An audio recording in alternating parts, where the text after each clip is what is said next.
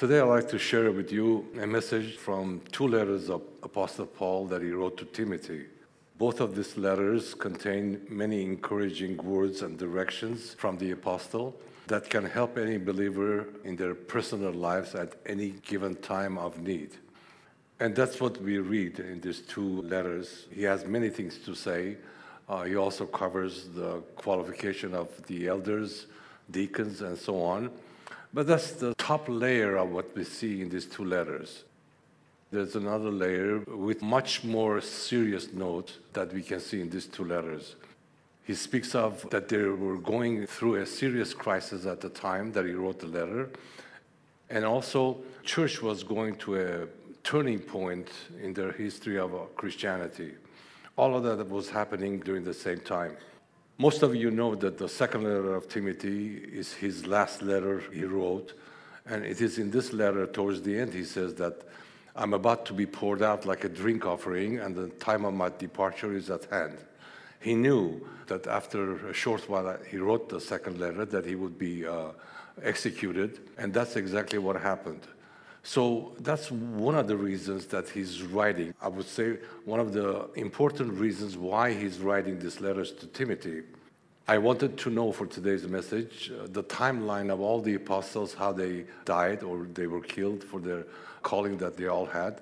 So, searching for this, I know I have a book at home, but I just didn't want to look for it, find it. But I came across this article that says majority of the apostles, this, I'm talking about the 11 of them, died around year 70 AD. Of course, James, as you know from the book of Acts, he died very early, not too long after the Pentecost. He was the first one was martyred uh, right at the beginning, but the rest of them they died around year 70 AD. Apostle Paul was beheaded in the year 69 AD. Two of them um, they died for their calling around 74. So I'm just averaging around 70 AD. All of them were gone, except, of course, Apostle John, that he lived in his 90s. In the year 64 AD, if you remember the history from Rome, the Emperor Nero burned Rome and he wanted to find a group of people to accuse them of burning the Rome. So the scapegoat, of course, fell upon the Christians, and the persecution of the Christians began from year 64 all of that continued all the way to time of the apostle john that he was exiled in the island of patmos for just that reason because everywhere in roman empire all the christians were being persecuted. And it is one of the most horrible atrocities that happened to the christians in the history of humanity. I mean the cruelty the way they uh, persecuted the christians everywhere in roman empire was just unheard of this is all happening at the same time. And Apostle Paul knew what was coming, just as the fact that he says, I'm about to be poured out like a drink offering, and the time of my departure is at hand.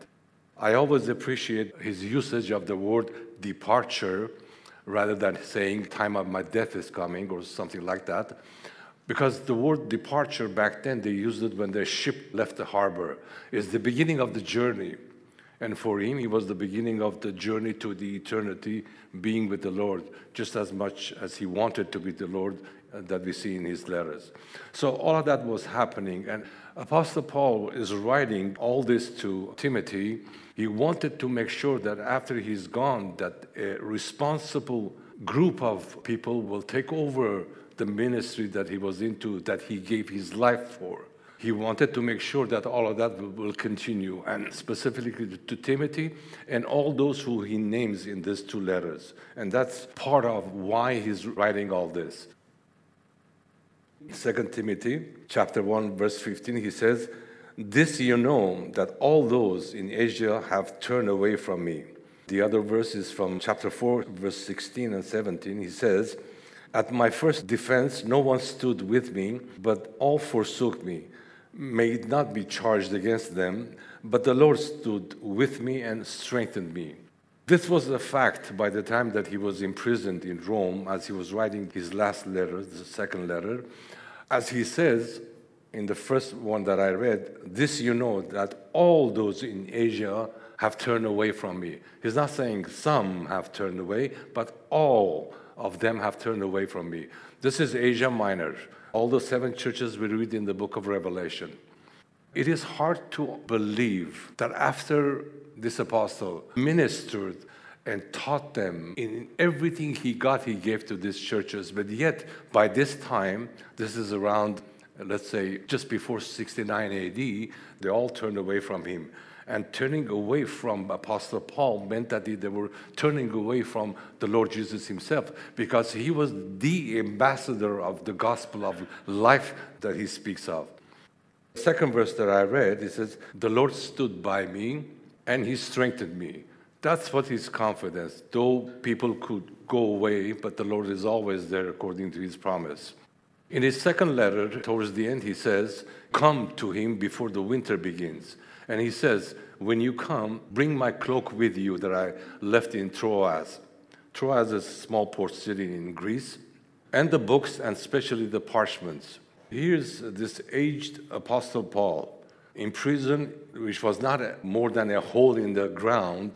This verse tells me that nobody, all the believers, did not care for his needs. First Timothy from chapter 6, the verse I want to read for you is from 11. But I want to read the context just for you to know what he's talking about.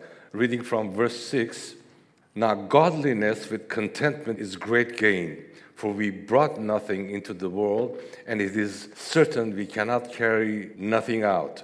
Down the line, here's the context of what he's saying. Verse 10 he says, For the love of money is the root of all kinds of evil, for which some have strayed away from the faith in their greediness and pierced themselves through many sorrows. Here's the verse 11 that I want to read. But you, O man of God, he's calling Timothy a man of God. But you, O man of God, flee these things and pursue righteousness, godliness, faith, love, patience, gentleness. Fight the good fight of faith. Lay hold of the eternal life to which you were also called and have confessed the good confession in the presence of many witnesses. It's not hard to see what he's saying, but the one is difficult to understand. He says, Get hold of the eternal life, lay hold on eternal life. By definition of eternal life, that our Lord Jesus said, He says, This is eternal life, that you may know one through God and the one He sent, Jesus Christ. Getting hold of eternal life means getting hold of our Lord Jesus and knowing Him in, in that direction. But my emphasis is on this verse, verse 11. But you, O man of God, flee from these things and pursue and uh, what he said. There's only twice in the New Testament that this phrase comes along, the man of God, and both of them in these letters, one in First Timothy and second one in Second Timothy. Peter talks about the holy men of God who wrote the Bible. That's a different context. But in the New Testament, there's only two places that comes up. But if you go back to the Old Testament, phrase the man of God comes along many times. In general, I can say they were all prophets of the Lord, courageous prophets, one after another. God would give them a message and they would deliver those messages in spite of all the difficulties or fear from all sides for their life, these prophets delivered the message. Every time I go through the Old Testament reading or listening to the prophets, I'm encouraged to such circumstances these people stood and delivered the message that God had for his people. Whether they're named in the Bible or unnamed, but that still the man of God is in the Old Testament. They were all faithful in their call that they had.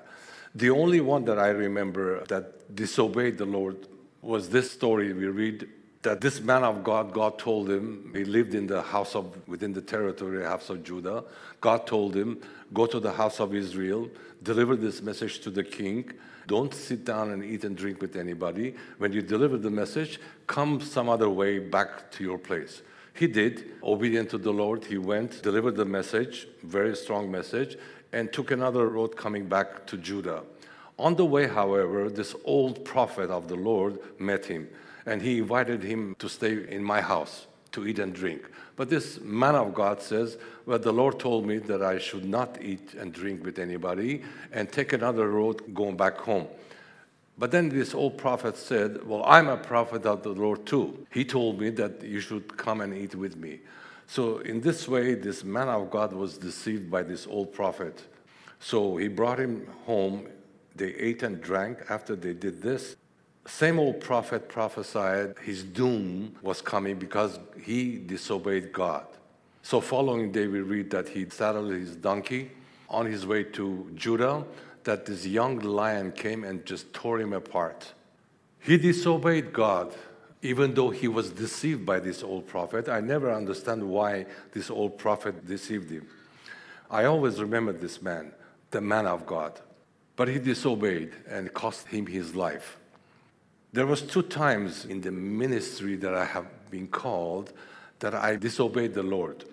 The first time, it was something that I knew from the Bible. Even though I knew it, but I disobeyed the Lord, I went the contrary to His word. I don't need to uh, say anything, but the consequence of that was very painful. And but out of that, I learned. The second time, there was a period in, in our uh, uh, spiritual life, or rather our Christian life, that I was not sure uh, what direction I was going. So my wife and I always prayed in, in during that time, and the Lord gave us a uh, solid word what to do during those days. I listened, but before I knew which direction to go, you know, I said, well, uh, what's going to happen if I get involved in this or that thing? Again, the end result was very painful and very disastrous experience that I had. Twice that I know that I disobeyed the Lord within the ministry that He has called me. I'm saying these are experiences uh, for me. Um, I learned from it, from painful experiences, but this man of God lost his life because of it.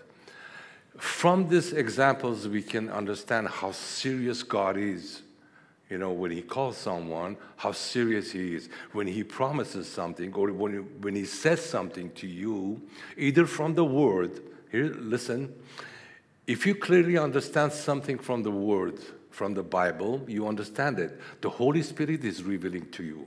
If you know this for sure, disobeying the Lord is the same effect.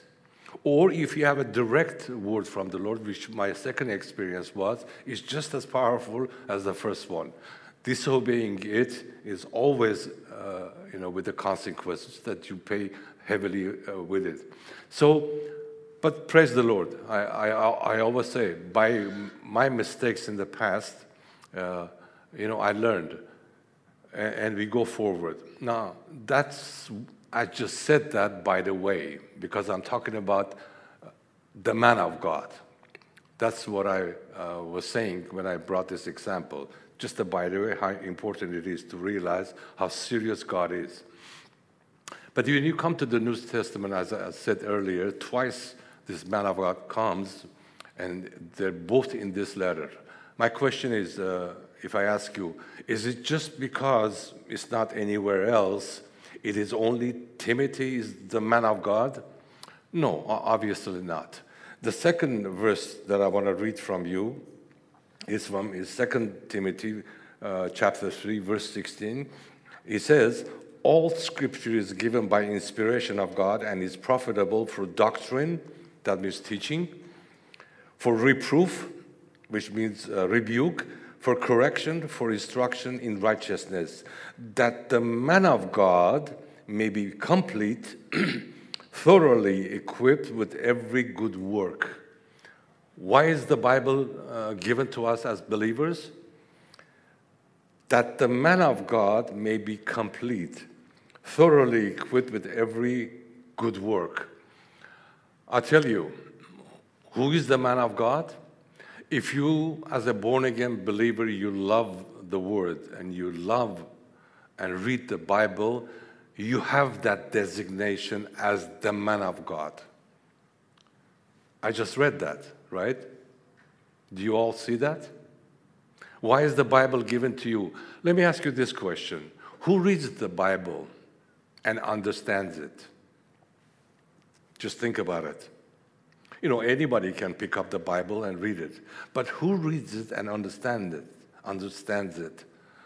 Of course, the born agains, they have the new spirit and they have the Holy Spirit. Without the Holy Spirit, nobody can understand the Bible. They can read the stories, they can tell you the stories, but the real meaning of it, they will not get it. Amen? So, who's reading the Bible? Only the born agains that have the capacity to understand. That's a solid truth from the Bible if you're reading the Bible, if you love the Word, you have the designation as the man of God or the woman of God. Right? You're not sure yet? You know, it's, it's hard to say, I'm the man of God, you know. Uh, and I'm not saying just go around and saying, oh, I'm the man of God. You know, modesty, after all, suits all of us better. But that's the fact. You are the man of God, you are the woman of God, if that is true in your life. And that's the purpose of the man of God in this. Uh, uh, that's why the Apostle Paul is directing uh, Timothy in this, in this way. What is the man of God? In the New Testament, I have this uh, uh, verse that I read, not verse, it's a text that I read. It says, in the New Testament, that title only belongs to those who are in spiritual position. By that, I mean simply this our call is the spiritual position. Not, it's not a title given to us. And having a spiritual uh, position as born again believers, let me uh, say it uh, more clearly. Every born again believer has a ministry has some calling. Every single believer, no matter what, who they are, what they are. And you are just that, and you do what you do because of that spiritual position, not just because they have given you a title of, let's say, elder. An elder that is called by the Lord is doing what he does because he is what he is in the Lord. That is his calling. He's not doing it for a title. By this, I'm saying another crisis of that time was up to that point, you know, uh, all false teachings was coming in. And part of that was the title, position pastor, teacher, whatever, and it has come all the way to us, to this generation. Just look at the um, Christianity at large. So many churches, so many different churches, so many dead churches, you know, that have no spiritual life in them. But they have titles, you know, people are ministering and doing the work, this, that. All of that, you know, uh, has something, it does something to people, you know, to go after all this. Just look at the Pentecost. 120 of them in the day of Pentecost were filled by the Holy Spirit. Among the uh, 120, 11 of them the, were the apostles. Just look at, trace their life. They did what they did because of that day that they were born again from the above and the calling that the Lord had for them. And you trace them how they grow in the book of Acts. Anybody else, you know, uh, besides this, the rest of them, the rest of uh, among the 120. Just one example. I don't know if Stephen was there or not, but he was one of the believers in the early church age, in the beginning. He was elected to, to serve on the tables between the Hellenistic Jews and the uh, Jews from Israel. He was waiting on the, on the table, and the Bible says God was doing miracles in his uh, ministry. what happened to Stephen? He ended up, he was stoned to death. You see? Every single one had a ministry, and Stephen's ministry was to wait on the table for the believers.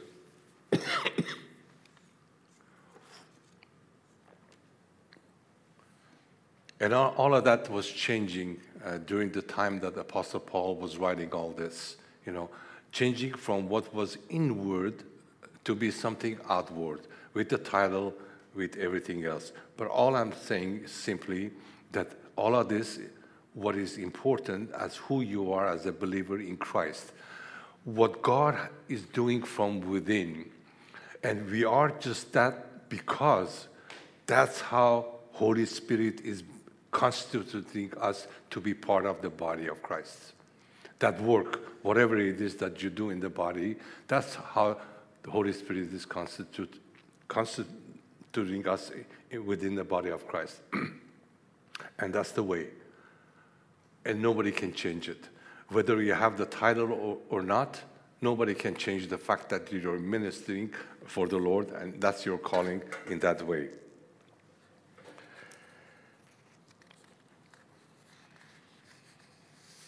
So that's the man of God. Amen. And right among all this, Apostle Paul is saying to Timothy, endure. Endure this hardship like a soldier of Christ. Do you realize with all the persecution that was going on and all the difficulties, uh, turning points, and crises that they were in, yet Apostle Paul encourages the, uh, uh, Timothy, saying, endure. Endurance is the name of the game for the believers, to endure all the way to the end. Now, one of the important side of this layer that I'm, I'm sharing with you from these two letters of Paul is the fact that, you know, you can clearly see the crisis they were in. You can see how Apostle Paul was uh, wanting to make sure everything will be fine after he's gone. You can clearly see that, all the crisis, the turning point in the history of the church and all this. But the important question would be what God was doing among them. What is God doing in the time of crisis, such as this, or any turning point in the history? Well, if I show you from the Bible, I can go back to the Egypt that Passover night. Just look at the Passover night, a pivotal point in the lives of the Hebrews, the uh, descendants of 12 sons of Jacob who were in Egypt that became numerous by the time by that time they were already two and a half million. What happened to them? They went from slavery to liberty, to freedom. Just one night, from death to life. From all that that went on, they were nobody in Egypt. Now they were constituted as God's holy nation. And the Creator, God, was leading them towards uh, uh, the desert, out of Egypt. That's what God is doing at the serious turning point. Do you see that? And all the miracles that God did in order to change all that from death to life, from light, I mean, from darkness to light, and, and all that He did to bring His people out. Well, He brought them out, unfortunately. They wandered for 40 years. Uh, the older generation did not believe that God is able to fulfill what He promised to, the, to them to bring them to the promised land. So all of them died in the desert during that uh, 40 years. Now came the new generation going to the promised land. Another great turning point from wandering from the desert to the promised land, from living in tents to houses that they did not build. God gave each family a house with their garden, with their vineyard. And just read the book of Joshua how God conquered that land. What he did what God did to bring about that turning point from the desert all the way to promised land. That's what God is always doing. At a time of crisis, at a time of turning point in the in history of, let's say, Christianity or His people, and also in, in our own lives. There's two paragraphs that the Apostle Paul speaks. I'm going to read uh, both of them for you. Uh, first one comes from the Second Timothy chapter 2, 8, 9. In this paragraph, uh, I'm going to show you how God, what God is doing during a time of crisis. In this verse, 2 Timothy 2 8, he says, Remember that Jesus Christ of the seed of David was raised from the dead according to my gospel, for which I suffered trouble as an evildoer, even to the point of chains, but the word of God is not changed. He's not chained. He says, Remember Jesus from the seed of David. Just these two phrases. Remember Jesus, the seed of David. The seed of David means Jesus is the one that God promised to David. Not that Timothy doesn't know it, but he's a reminder. Jesus is the one. He's the one that God said to David, Your seed, your son, will take the throne and his, his uh, kingdom will be everlasting. Speaking of our Lord Jesus, not Solomon, everlasting. So Paul is saying, remember Jesus, the seed of David. If that's not enough, you can go farther back in the Old Testament to Egypt. When Jacob, before he was dying, he blessed 12 of his sons and to Judah, he says, The scepter shall not depart from your house. Speaking of from what tribe uh, the seed would come, from, from then on, everybody would know that it will come from the uh, descendants of Judah. If that's not enough, you go back further to the Garden of Eden. To the serpent, God said, The seed of the woman will crush your head and you will bruise his heel. Everybody knows in this day and age why Jesus came, I mean, among the believers, and ultimately what he did, died on the cross, you know. You can also understand it from the Old Testament. Anybody in the Old Testament read Isaiah 53 cannot miss the fact that the anointed one, the servant of, of the Lord, would come and, and, and give his life for ransom for many. If they read, read their Old Testament, that's clearly understood.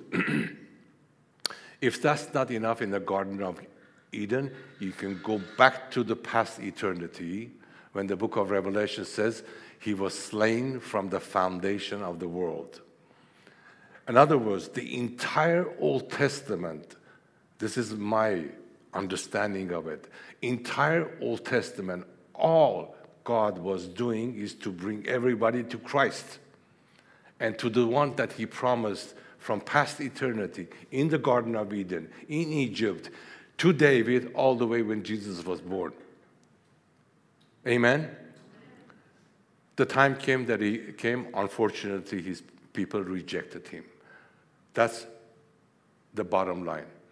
Why is he reminding uh, Timothy about all this? Simply, he says, You're in crisis, of some sort, remember Jesus. He's the answer.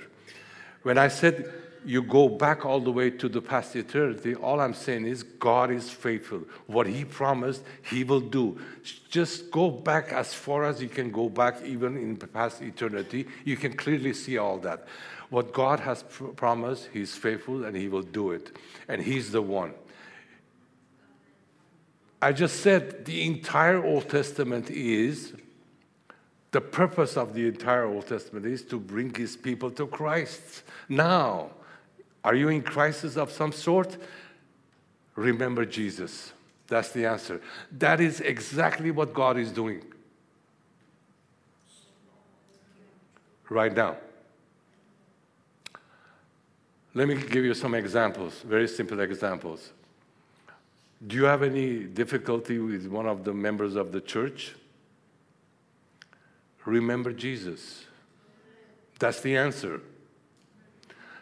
Is there any difficulty in the congregation? It, at times it happens. Remember Jesus. That's the answer. You see? That is what Apostle Paul is saying to Timothy. Are you depressed? You know, there's always a reason for being depressed, unless you're out of your mind and you want to be in depression. There's always a reason to be depressed. The thing to do, remember Jesus. He's the answer. And that is exactly what the apostle Paul saying in these verses. Remember him. Another verse I want to read it for you is from 1 Timothy, this one from chapter 3. From verse 14, these things I write to you, though I hope to come to you shortly. This is his first letter. But if I am delayed, I write so that you may know how you ought to conduct yourself in the house of God, my Lord.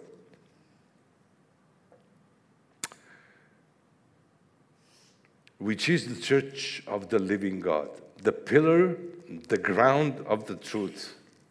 Verse 16, and without controversy, that means without debate or any discussion, without any argument, and without controversy, great is the mystery of godliness. Here's, he's going to explain the definition of godliness. He says, without controversy, without any argument, this is the definition of the word godliness. What does he say? And he says, This is a mystery. God was manifested in flesh, justified in the spirit. God manifested in flesh. Remember the first chapter of Gospel of John. John literally he says that God struck a tent in human flesh. In other words, he put on human flesh, just the, just the same way you and I put on a coat. God struck a tent in human flesh. That's how he came. Justified by the Spirit. It, was he justified just like you and I are justified? No. How was he justified? I'm speaking about our Lord Jesus. How was he justified? Well, his entire life he lived for the Lord. And when he died voluntarily, three days later, God raised him from the dead. That was his justification. Amen? So, let me read this verse again. And without controversy, without argument, great is the mystery of godliness. God was manifested in flesh, justified in the spirit, seen by the angels, preached among the Gentiles, believed on the world, received up in glory. All of that is explaining the word godliness. That's the mystery. Godliness means God likeness. And who is that? Our Lord Jesus. He speaks of a great deal about godliness in these two letters. And that's what the Lord is doing. What He's doing in us is simply this He's replicating Himself that one day He can fill this universe by Himself with His body, who we are, if we hold fast all the way to the end. Amen? Did you get anything from today's message? What part of it was so important?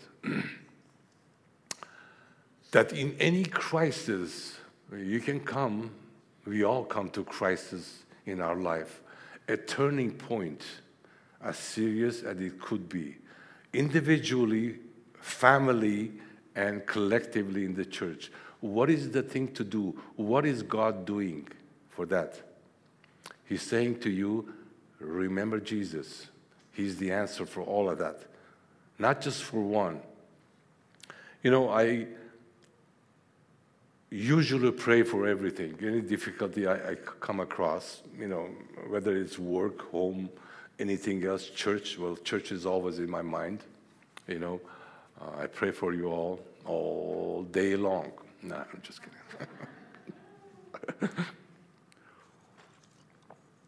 But I do pray for everything. But sometimes, you know, at home, um, you know, I share things with my wife.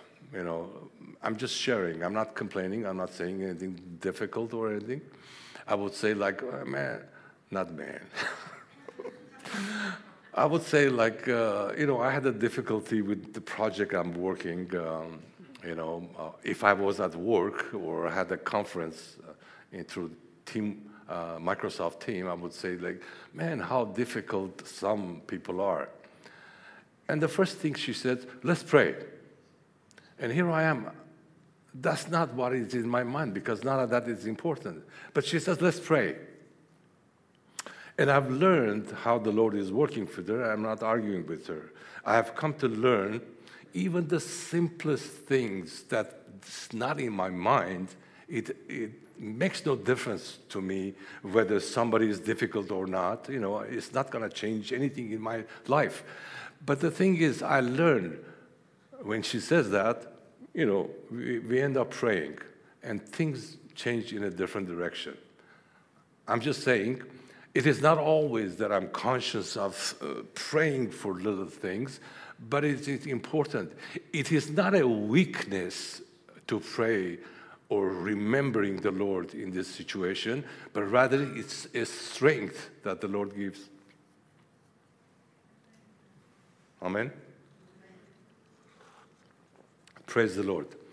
You know, we have a communion today, so uh, at this time I will ask the ushers to lead you to come and take these elements, which is one package. You know, they made it easier. Um, and then I'll have the final words and we will take the communion together.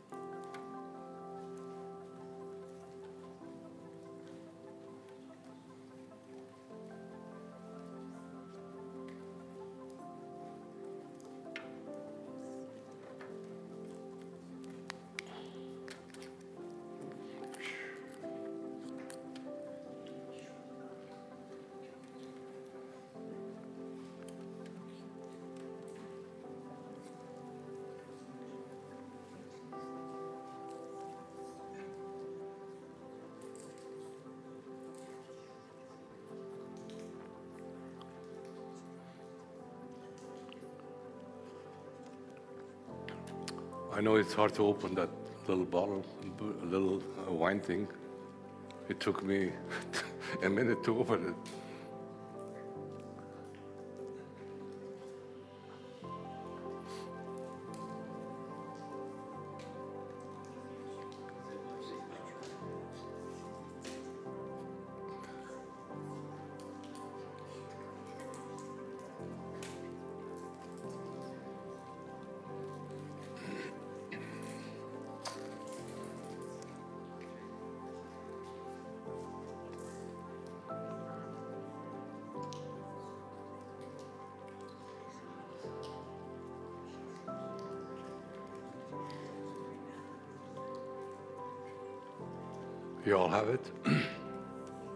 Opened?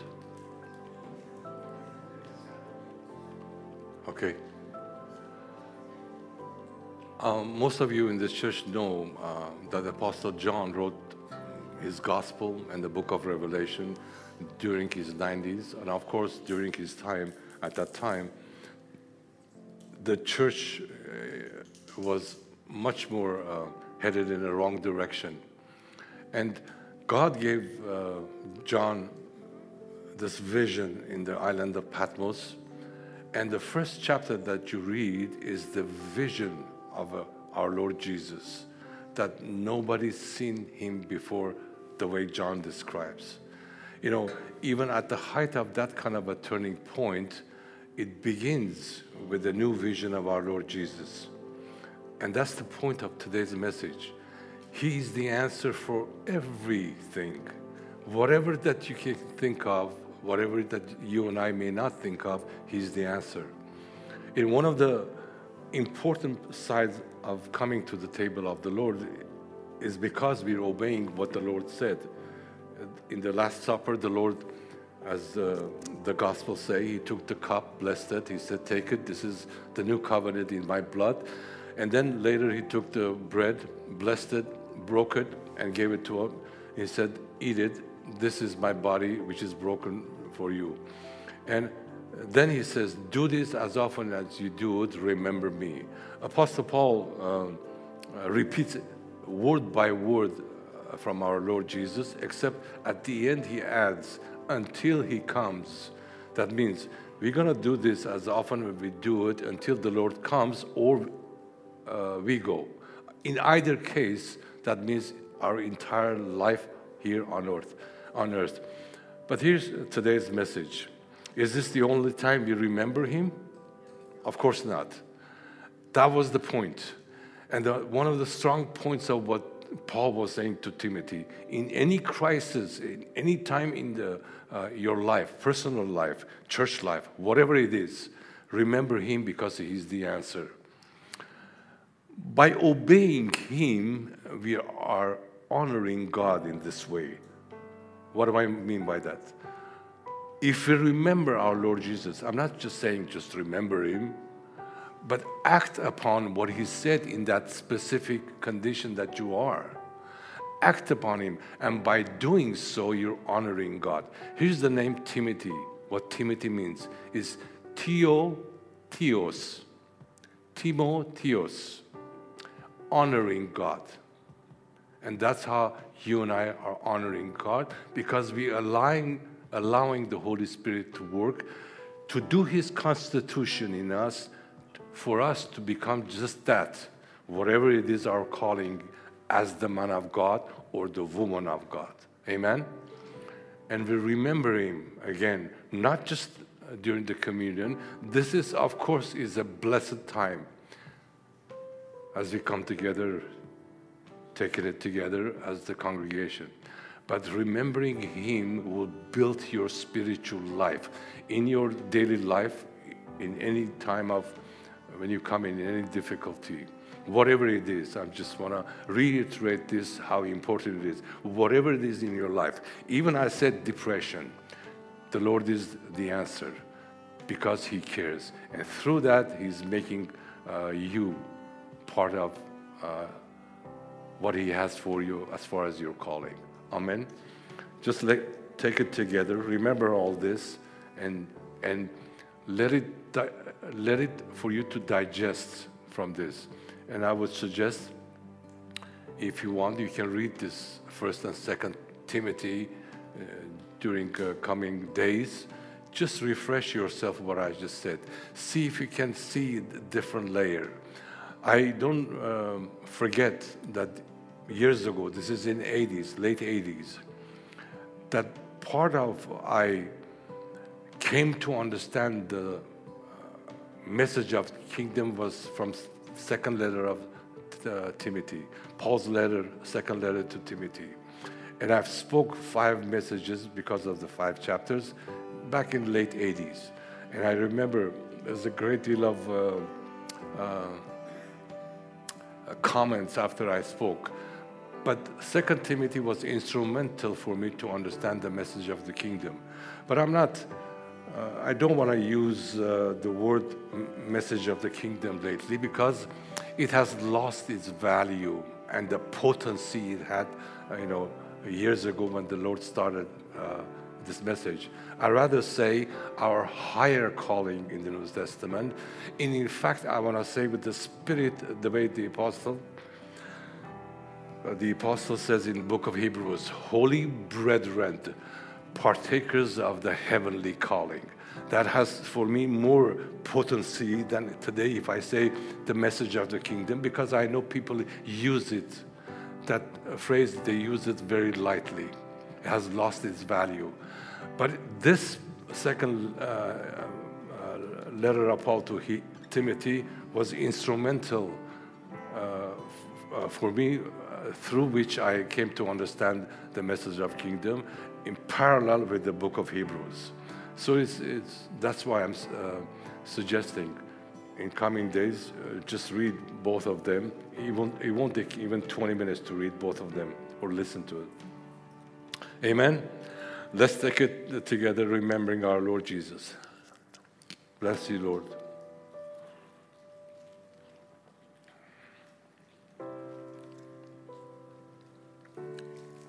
Hallelujah.